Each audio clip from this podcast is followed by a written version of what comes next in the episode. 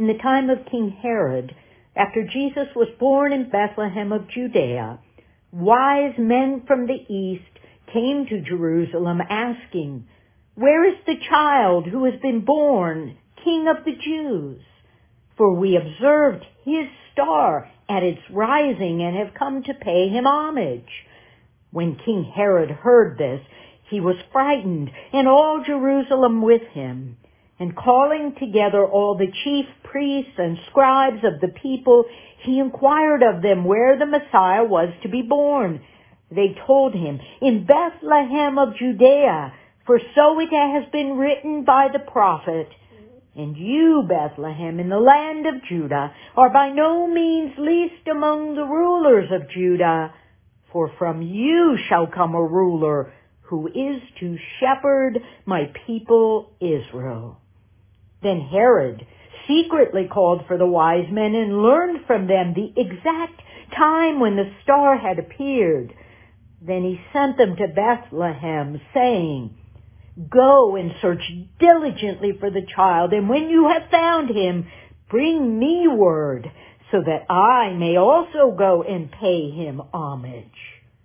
When they had heard the king, they set out and there, ahead of them went the star that they had seen at its rising until it stopped over the place where the child was. When they saw that the star had stopped, they were overwhelmed with joy.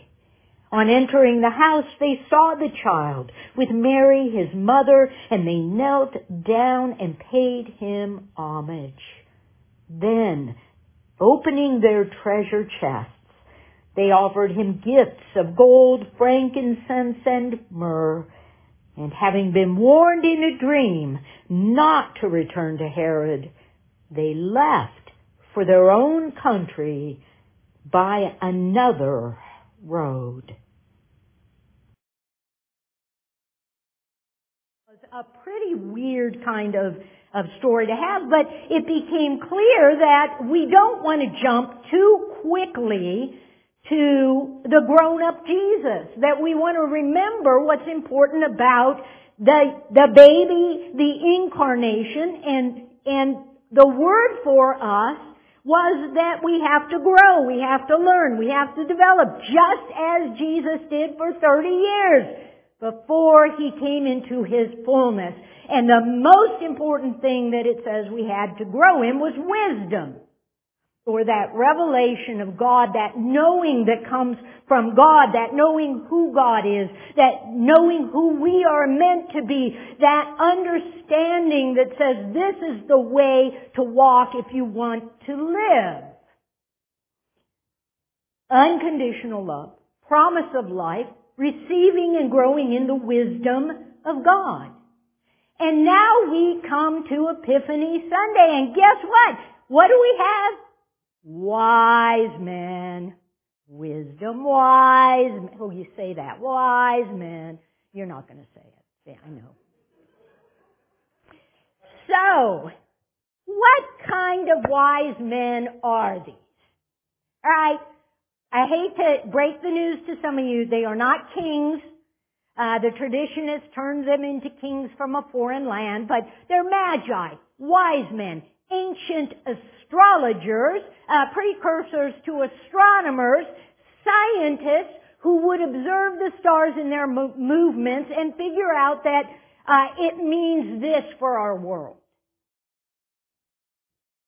So, They've been observing this star in the sky and they believe that it is predicting the birth of the king of the Jews. Now they are probably Persian. This is what most scholars think. And Zoroastrians.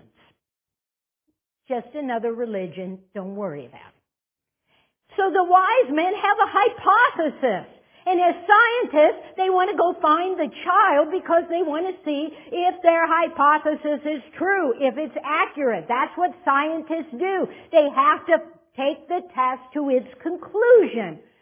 So if you want to find the king of the Jews, where do you go? You go to Judah. And so they go to Herod, who is the ruler of Judah, and they say, where is the one who was born king of the Jews? Now this is news to Herod. And the reason that Herod is frightened and upset by it is not that God is being born, but that if this is the Jewish Messiah, then this king is going to lead a revolt, bring the people back to glory, and he's going to lose his power and his place. That's what he's scared of, is what this means for him being in charge. And so Herod calls together the Jewish leaders and say, hey, where, where is this Messiah of yours, this king? Where's he born? And they say, oh, well, scriptures say in Bethlehem of Judea. Clearly they don't know that he has been born. Or they would be there. They would be on there. I mean, all of the leaders would be there. No, they don't know. And so Herod says now to these scientist wise men, tell you what, you go on now to Bethlehem. You, you see if you're right. And if you're alright, you come back and let me know. Now, I think maybe, maybe Herod said, let me, let me make it worth your while. Here's some gold and some frankincense and myrrh, and there's more for you when you come back with the news. I don't know. I just made that up. So off the wise men go, and when they get to Bethlehem, they see the baby, and what they see is the face of God. They have not just seen an answer to their question and their hypothesis, but they have seen for themselves and been able to recognize that this in fact, is God in the flesh. Now, there are a couple of things I think this means for us and in our faith journeys and for the year ahead. And the first thing is really this.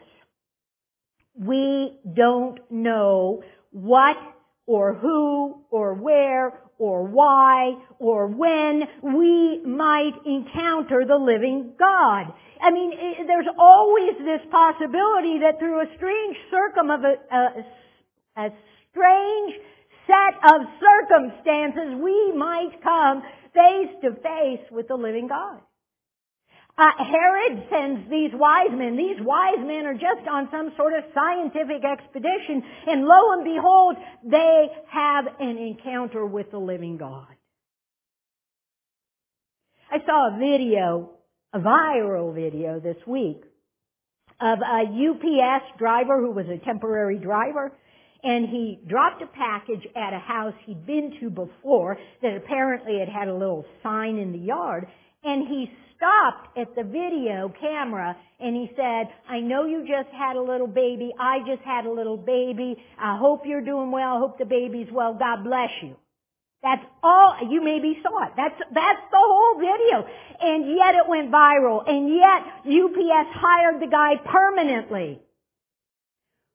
There is something about compassion, kindness, goodness. When you take these moments that seem insignificant and someone might just experience the living God out of that moment, which means that we should always have this expectation that someone might see something in us. Someone who is a scientist, someone who is in authority, someone who doesn't believe, they might see something in and through what we do and who we are. But if, as well, we don't know when, who, where, how, why an epiphany moment might happen, then the question becomes, are you and I prepared and expecting that our life circumstances are going to lead us right now to an encounter with the living God? I wonder how many of us got up this morning and said, oh goody, I'm about to have an encounter with the living God. Or how many of us got up this morning and said, oh, time to go to church.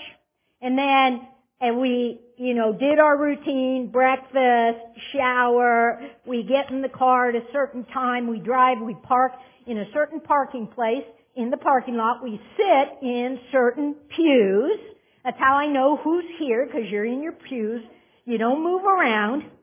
And then we expect a certain order to the worship and then we know about what time it ends and we know what we're going to do afterwards. We're going through motions and we're probably not really saying, gee, I'm going to come to church and I am going to encounter and experience the living God on this day. But the, the center and heart of our faith should be an expectation that today I will see and experience the living God in our midst. There's probably a reason, and maybe we can push back against it a little bit, why we don't have this sense that we're about to encounter the living God. And part of it has to do with what I've just mentioned, and that is that our brains are wired to go onto autopilot. Now, I know everyone in here who drives has had this experience where you're driving home from work or you're driving home from a friend or family's house or whatever, and you get to a stoplight and you're like, wait a minute, I don't even remember the last mile. I don't remember getting off the highway. Why? Because our brains are habituated, they are used to this, and they go into autopilot. And if we are in autopilot, guess what? We're going to miss a lot of things. In fact, uh, brain scientist Lisa Genova, who has a recent book called Remember, it's a good book because it talks about how to improve our memory the first thing she says is we have to pay attention. We have to open ourselves. We have to pay attention to what's happening. I wonder how many God moments we miss simply because we're letting ourselves go into autopilot instead of paying attention and seeing what is in front of us. You see, I think these wise men, these scientists are paying attention. They are designed to pay attention because they're scientists and they want to see if their hypothesis is proven out, but what they end up seeing because they're paying attention is the living God in front of them. And once they see the living God, once they see the baby for who he is, they go home by another road. You see, this is the thing about encountering God, having an experience of God, is we are changed by it and we can't go back to the old things and the old ways we've done before. We may want to stay in the same comfortable routines, but if God has appeared and God has, has touched us deeply, we are now set further along the path in a different way. And some of you know this if you've ever listened to me preach or been in one of my Bible studies. Sometimes I will take something that you've already known or always known and suddenly I say, yeah, but look at this. And you can't go back to where you've been. That's what an epiphany, that's what meeting God does to us. It pushes us further along the, uh, the road toward who God wants us to be, who God has created us to be, and who God is in our world. A God of love, a God of life, a God of wisdom that we need to encounter again and again and again. As we begin 2022, you know we have a new theme for the year. Uh, we began several years ago with grateful, to be grateful people. Then we moved into being faithful people. And this last year, we needed to be hopeful.